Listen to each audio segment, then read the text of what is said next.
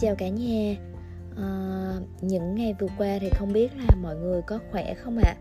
À, tình hình dịch bệnh hiện tại vẫn đang vô cùng phức tạp Mọi người nhớ giữ gìn sức khỏe của mình nha à, Trong chúng ta có ai đã, đang hoặc đã từng nghiện ngập không ạ? À? Và mọi người nghiện ngập điều gì? Vâng, hôm nay mình muốn gửi đến các bạn à, một chủ đề của gấp tối đó là nghiện ngập. Và riêng mình mình đây rất rất rất nghiện ngập sự công nhận sự yêu thương của những cộng đồng hay nói cách riêng là của tất cả những mối quan hệ xung quanh mình. Sự nghiện ngập này có nghĩa là gì ạ? À? thì mình không biết là các bạn như thế nào à, có nghiện ngập giống mình không? Hay nói cách khác sự nghiện ngập này của mình có thể um, gọi là sự nhạy cảm và lâu ngày à, từ cái sự nhạy cảm này có thể dẫn đến trầm cảm. Chính vì vậy hôm nay mình muốn chia sẻ với mọi người về những gì mình đã trải qua khi nghiện sự yêu thương và quá trình để cai nghiện dần sự yêu thương ấy. Hiện tại thì mình cũng không chắc rằng à, mình có còn nghiện điều này không nhưng mà đôi khi có những việc xảy đến thì mình lại bộc phát à, mình và à, chính vì vậy mình đang tập thoát ra những điều này để cải thiện mình hơn à, cải thiện bản thân mình để mình có thể sống những ngày vui vẻ và tốt đẹp hơn nè thì à, để bắt đầu sự nghiện ngập này mình muốn à, kể về câu chuyện nơi công sở của mình. Thì trước đây mình có chơi với một nhóm bạn đồng nghiệp một nhóm nhỏ thôi à khoảng 5 bạn. Thì có thể nói là tương đối thân. Thì tại sao mình lại có thể thân với họ? Tại vì thứ nhất là họ cùng một team với mình. Thứ hai là uh, ngoài cái thời gian uh, mình tiếp xúc với gia đình mình ra thì còn lại là thời gian dành cho họ. Tại vì sao? À, một ngày chúng ta thì có 24 tiếng đồng hồ nè. Thông thường thì mọi người sẽ ngủ 8 tiếng. Thời gian quay quần bên gia đình bên cha mẹ bên chồng con à, khoảng 8 tiếng và 8 tiếng ở nơi công sở. Và trong 8 tiếng đó à, những người tiếp xúc với mình nhiều nhất là những đồng nghiệp là những người cùng làm việc chung với mình cùng à, uh, chia sẻ những uh, um, giao tiếp chia sẻ trong công việc và uh, từ những giao tiếp chia sẻ đó uh, dẫn đến họ trở thành những người uh, thân thiết với đối với mình và mình yêu thương họ. Mình thật sự trân quý họ. Nhưng trong các mối quan hệ xã hội có lẽ uh, cũng sẽ có một vài mối quan hệ đến một thời điểm nào đó thì nó sẽ dừng lại.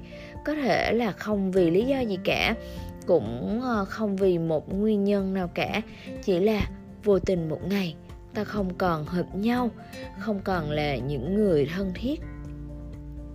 Cũng chẳng phải là vô tình đâu ạ à, nhưng có thể nguyên nhân của những người rời đi họ hiểu được còn người còn lại thì đã không hiểu lý do là gì và mình đã là người ở lại trong năm người họ mình từng hoang mang, đi tìm câu trả lời. Có khi lần là đi hỏi cả những người họ từng tiếp xúc nè, muốn tìm ra lý do để có thể giải quyết mâu thuẫn. Và ừ, trước khi mình đi hỏi những người mà họ tiếp xúc, mình đã từng ngồi lại với họ, từng ngồi lại để xem là ờ, ờ chị ơi em ơi không biết là à, mình đã làm sai điều gì để mà à, lúc này mình thấy mọi người ít nói chuyện với mình. À, nếu mà mình có làm sai điều gì thì mọi người có thể à, nói cho mình để à, nếu mà thật sự mình sai mình có thể sửa. Còn nếu như là mọi người hiểu sai về mình thì mình có thể giải thích vấn đề đó. Nhưng mà um, thật sự là uh, không giải quyết được điều gì cả thật sự là um, càng khi mà mình càng đi tìm những nguyên nhân càng đi tìm uh, câu trả lời thì mình nhận lại được sự coi thường của đối phương uh, bằng chứng họ nói về mình bằng những câu từ khá nặng nề và mình cảm được cảm được sự khinh thường từ họ. Và đến nay mình nghĩ rằng họ thật sự như mình cảm không sai. Nhưng thật sự có phải là um, Ừ, họ nghĩ về mình như vậy hay chỉ là mình cảm thôi, thì mình vẫn đang đi tìm câu trả lời cho sự cảm nhận của chính mình.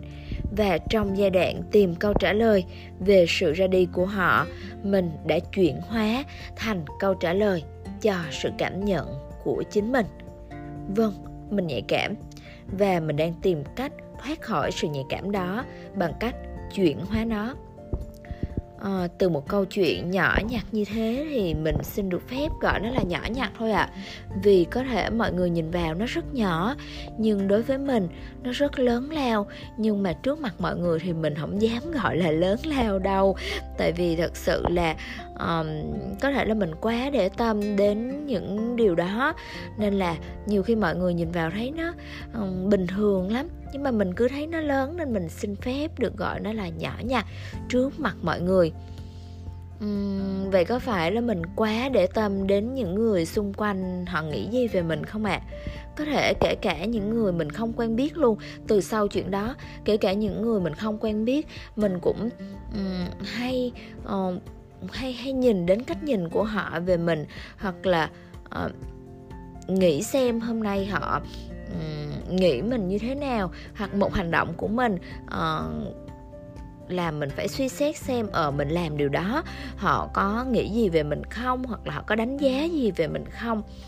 Chính vì vậy mà có lẽ là mình đang cố gắng vì cái nhìn của người khác mà bỏ quên đi cái nhìn của chính mình không biết là có bạn nào giống mình như vậy không ạ? À?